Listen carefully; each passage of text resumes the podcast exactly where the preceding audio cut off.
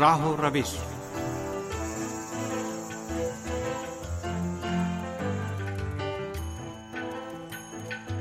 آپ عزیز سامعین خدمت میں تہا شمیم کا سلام عرض ہے۔ پروگرام راہ و روش کے ساتھ حاضر خدمت ہے۔ امید ہے کہ پروگرام بھی آپ کی توجہ کا باعث بنے گا۔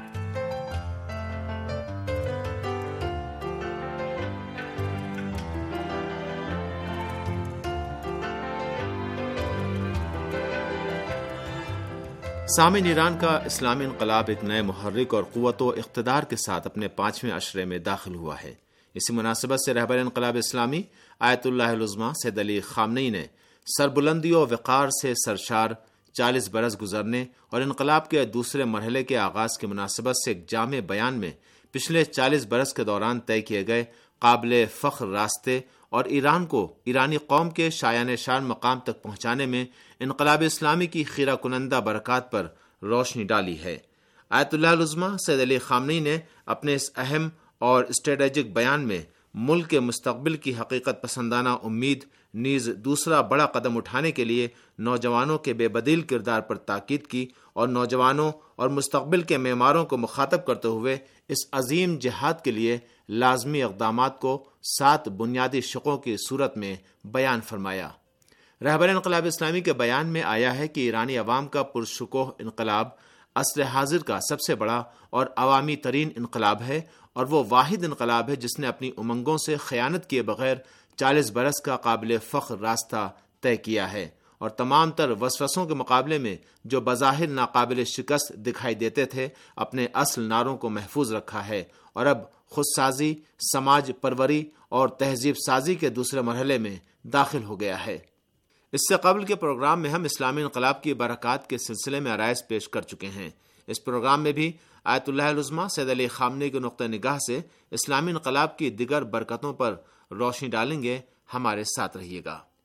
ایران میں پہلوی بادشاہوں کے دور نے طبقاتی فاصلے بہت زیادہ گہرے کر دیے تھے۔ اس دور میں زیادہ تر وسائل و ذرائع اور پیسے دارالحکومت میں تھے اور شاہی خاندان کے ہاتھوں میں تھے۔ عام لوگوں کی زندگی کے ابتدائی وسائل خاص طور پر طبی سہولیات اور علاج و معالجے کی سہولت ناگفتہ بے تھی اور بہت سے دیہی علاقے ایک ڈاکٹر سے بھی محروم تھے۔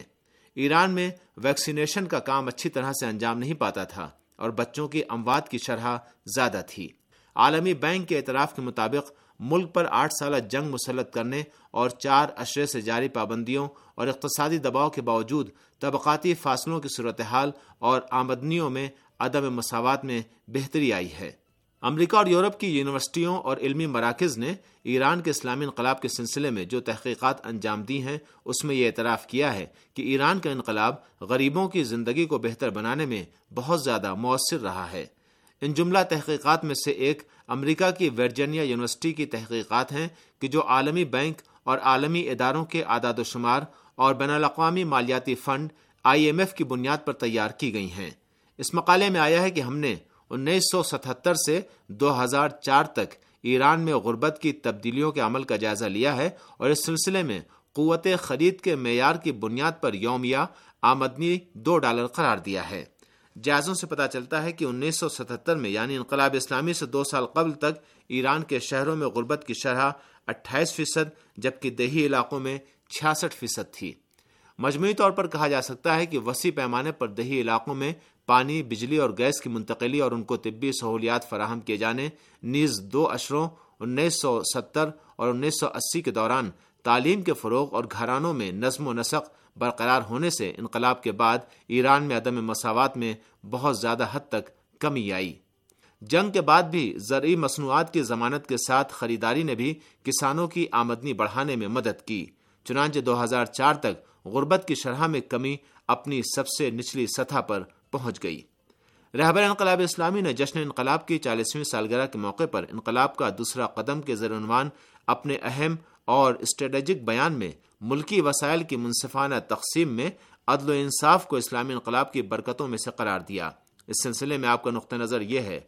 انقلاب اسلامی نے ملکی وسائل کی منصفانہ تقسیم میں عدل و انصاف کے پلڑے کو بھاری کر دیا۔ البتہ آپ نے ملک میں عدالت کی کارکردگی سے اپنی ناراضگی کا اظہار کیا اور فرمایا، اس سبب سے کہ عدل و انصاف کو اسلامی جمہوری نظام میں گوہر یکتا کی حیثیت حاصل ہونی چاہیے، جو ابھی نہیں ہے اور میں اس بات سے گلا مند ہوں۔ لیکن مجھے یقین ہے کہ اس کا مطلب یہ نہیں سمجھنا چاہیے کہ عدل و انصاف کے قیام کے تعلق سے کچھ کام ہی نہیں ہوا ہے۔ نہیں، ایسا ہرگز نہیں ہے۔ آپ نے فرمایا کہ حقیقت یہ ہے کہ گزشتہ چار اشروں کے دوران نا انصافیوں اور عدم مساوات کے خلاف جد و جہد کے جو نتائج سامنے آئے ہیں، اس کا موازنہ ماضی کے کسی دور سے نہیں کیا جا سکتا۔ تاغت کی حکومت میں زیادہ خدمات اور آمدنی ملک کے بعض علاقوں میں دارالحکومتوں یا ان جیسوں کے ایک چھوٹے سے گروہ کے اختیار میں تھی۔ شہروں کے بیشتر عوام خاص طور پر دور افتادہ علاقوں اور دیہاتوں کے عوام بنیادی ضروریات سے محروم تھے۔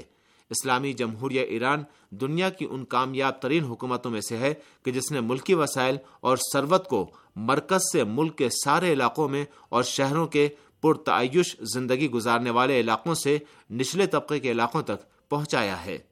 ایران کے دور دراز علاقوں میں راستوں کی تعمیر، گھروں کی تعمیر، صنعتی مراکز اور زراعتی امور کی اصلاح کے مراکز کا قیام، ہر علاقے میں پانی اور بجلی پہنچانا، نیز طبی مراکز کھولنا اور تعلیمی مراکز، نیز ڈیم اور بجلی گھروں کی تعمیر کا کام، یہ سب یقیناً قابل فخر اقدامات ہیں۔ البتہ اسلامی جمہوریہ میں عدل و انصاف کے تعلق سے جو توقع پائی جاتی ہے اور جو علوی حکومت کے پیرو ہونے کی شناخت حاصل کرنا چاہتی ہے اسے اس سے کہیں زیادہ بلند ہو کر کام کرنا چاہیے اور اس کے لیے آپ جوانوں سے ہماری امیدیں وابستہ ہیں۔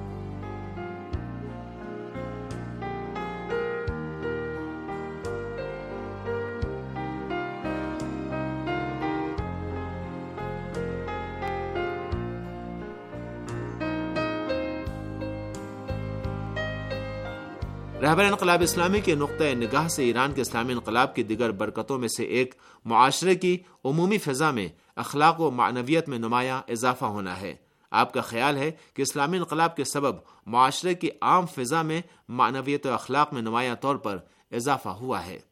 آیت اللہ عظمہ خامنے کے نقطۂ نگاہ سے اسلامی انقلاب کی کامیابی کے بعد اور امام خمینی رحمۃ اللہ علیہ کی جد و جہد کے طویل دور میں امام خمینی کی اعلیٰ خصوصیات اور رفتار و گفتار عوام کے مختلف طبقوں کے درمیان معنویت میں اضافے کا باعث بنی۔